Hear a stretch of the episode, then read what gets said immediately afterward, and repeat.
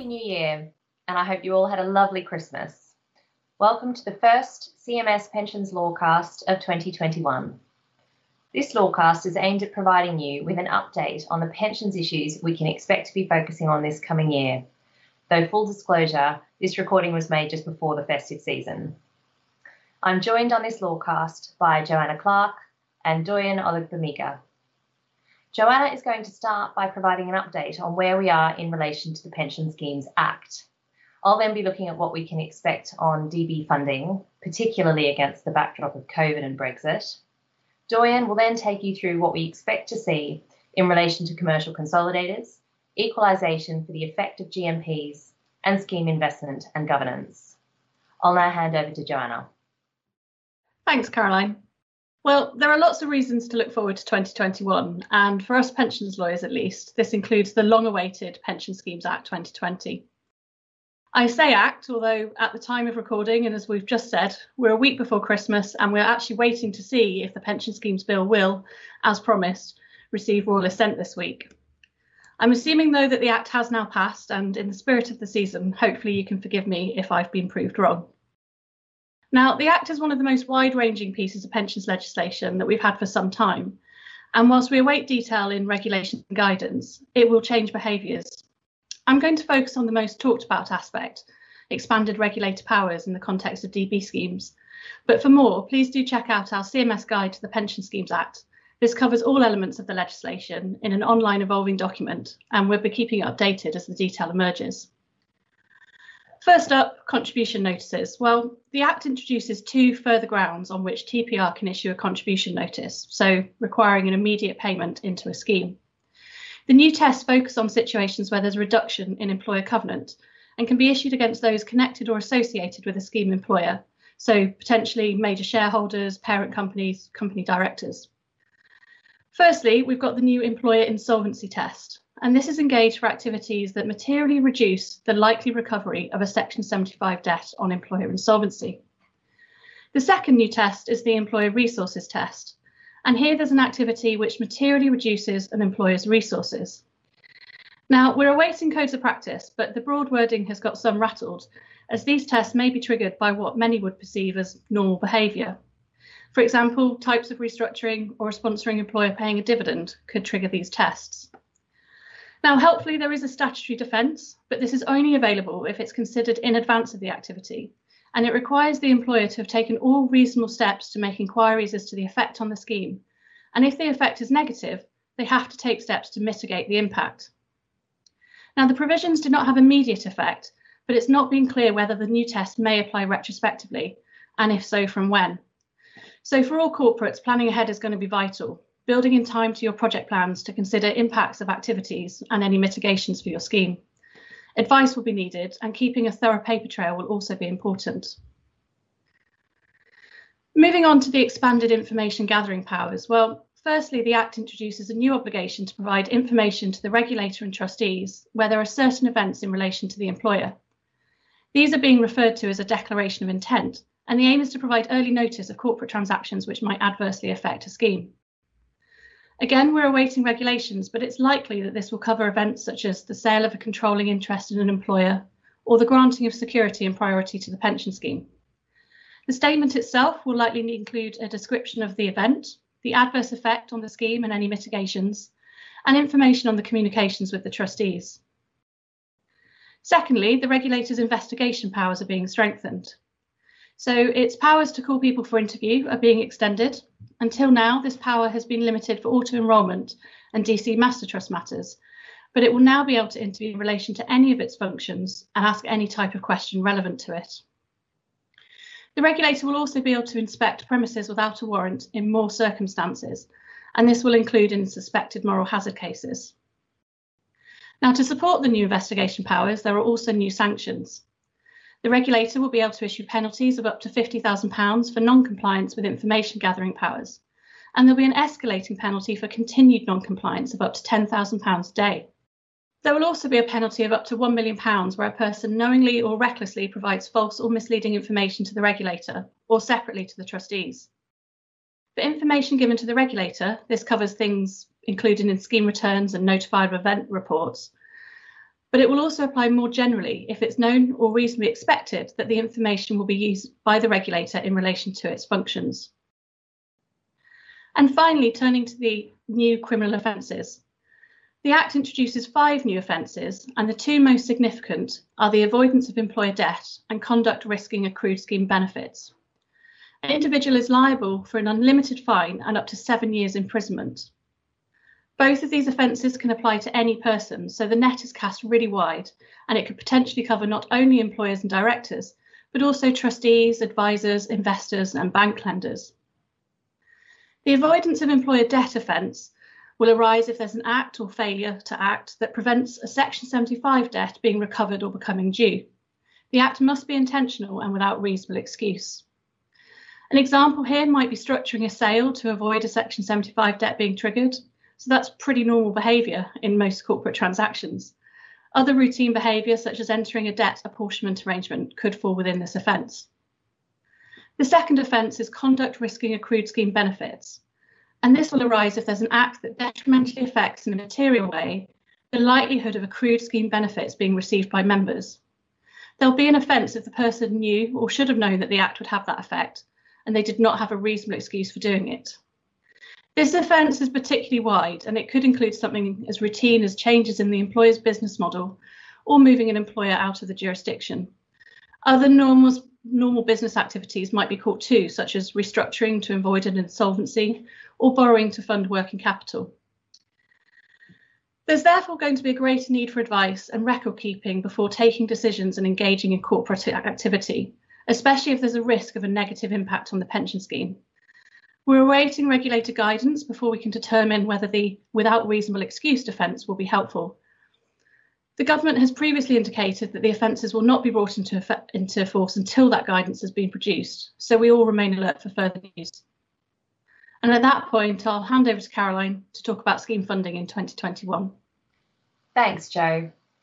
The anticipated changes to funding have followed a long and winding road in recent times most recent changes going as far back as 2018. By way of brief background, the government issued its white paper, Protecting Defined Benefit Pension Schemes, two years ago now, and that identified areas which were in need of improvement. And since then, we've had the usual issue of annual funding statements with increased focus on long term funding targets, the first consultation on the new DB Code of Practice on scheme funding, which drew to a close after an extension in September of 2020, the Pension Schemes Act provisions on funding, and we've also had TPR's DB scheme funding and investment guidance for COVID 19. This has reflected an evolving approach by TPR to issues such as requests to defer deficit contributions and monitoring employer covenants. The second consultation, which we can expect in mid 2021, We'll focus on the drafting of the code itself, and I'll talk a little more about the anticipated content in a moment. According to the latest intelligence we have, TPR is expecting the funding code to be pushed back further into 2021. TPR identified eight key principles in its initial consultation, which are designed to underpin all scheme valuations, the most interesting of which was the concept of a long term objective.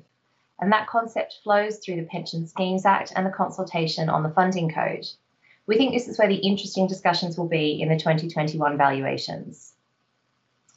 I want to look now briefly at the new funding requirements in the Pensions Act for DB schemes because we anticipate that trustees and employers will have an eye to these requirements even before they formally come into force if they have a valuation proceeding through 2021. In a nutshell, the Act requires DB schemes to set a long term funding and investment target and will be required to increase their technical provisions over time to ensure that their long term target is met by the time they are significantly mature. The requirements set out in the Pension Schemes Act are likely to mean that most corporate sponsors will need to pay more into their DB scheme quicker than previously anticipated. So it's going to be interesting to see how the new Act will impact negotiations between employers and trustees, especially given the backdrop of COVID 19 and Brexit. As you know, the government's furlough scheme is expected to come to an end in March, and some predict this will be the moment the economic downturn we have all anticipated will really start to bite. So, if there are schemes that are completing their valuations after this date, then employers just may not have the funds to pay into the scheme as they once did. In light of an expected economic downturn, we're likely to see sponsors offering contingent assets as an alternative to cash, and we're also seeing fresh energy being channeled into the development of new structures in the market to provide the cash required to meet these higher funding targets in mature schemes, but avoiding the risk of a trapped surplus on wind up. Indeed, with the constraint on cash for many businesses, we're seeing a focus on trapped surplus on an ongoing basis too. So, what can we expect from the second consultation on DB funding, and how will that impact valuations in the second half of the year? We know now that there's a twin track approach being proposed, which is aimed at providing a route for trustees and employers that provides clearer expectations on targets and funding, and, if met, reduces the scrutiny by TPR of that particular scheme. The alternative is a much more labour intensive process for trustees, employers, and regulators. These routes are the fast track and the bespoke track, respectively. In respect of the fast track route, the second consultation should lay down the parameters in more detail for trustees to follow to understand whether their valuation will achieve the necessary standards. In contrast, trustees who follow the bespoke route will be expected to articulate their position and decisions, but also provide tangible evidence to support their valuation outcome. Schemes will also have to demonstrate that the result is the same or better than the fast track, or how any additional risk is being managed and supported. We expect the second consultation to provide guidance as to the type of evidence that will be acceptable and what TPR deem as an acceptable bespoke valuation.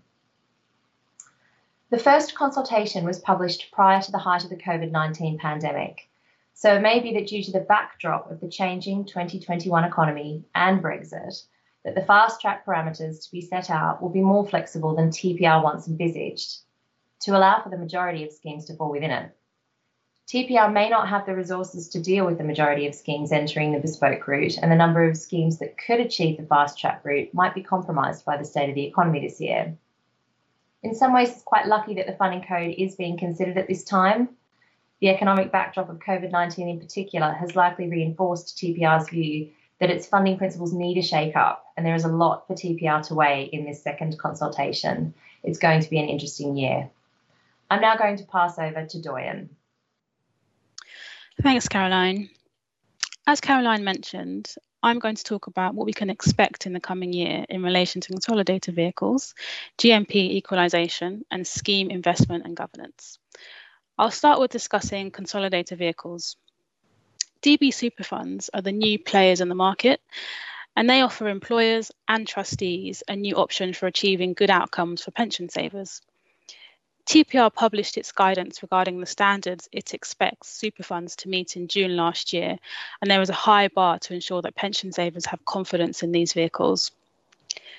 Super funds will have to demonstrate the ongoing adherence to TPR guidance, but initially, in order to enter into the market, they will need to be authorised through an interim process by TPR in order to start transacting. It has apparently been an immense amount of work and an, an extremely thorough process the CEO of Clara Pension said of TPR's assessment process, you train hard to fight easy. So it's clear there is a high bar. We anticipate a number of transactions during the course of 2021 to permit the super funds to scale up quite quickly. The models are such that these vehicles won't benefit from economies of scale until they have a certain level of assets within it. So it's likely they'll take the approach, at least initially, to scale up quite quickly. It is also possible that consolidators will focus first on schemes of a certain size, then attention will be turned to smaller schemes who are the ideal targets of super funds from the industry's perspective, because they benefit the most from consolidators.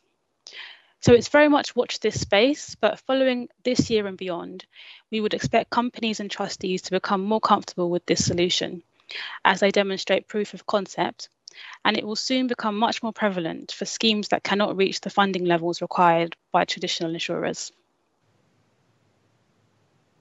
I'll now turn my attention to GMP equalisation. And the main update here is, of course, the Lloyds 3 judgment that was handed down in November 2020. More than two years after the initial decision in the Lloyds Banking Group case, it focused on past transfers of unequalised benefits and provide some further clarity in this area, which has been really helpful. The court held that where a scheme has made a statutory cash equivalent transfer, the scheme remains liable to make a correctly calculated top up transfer payment to the receiving scheme. which includes the member's equalised GMP payment.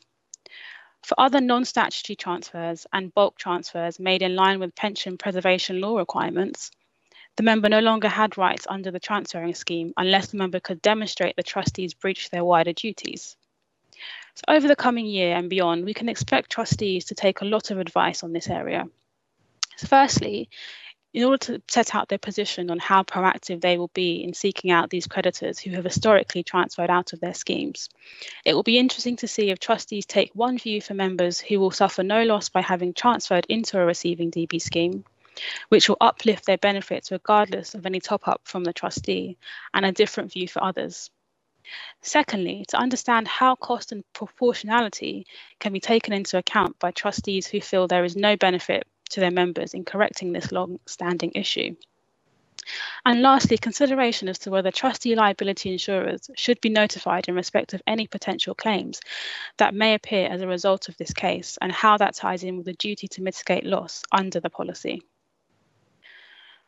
Lastly, I just wanted to talk about scheme investment and governance over the last year we have seen a lot of changes come into force, including changes to scheme statements of investment principles, the introduction of annual implementation statements, and compliance statements.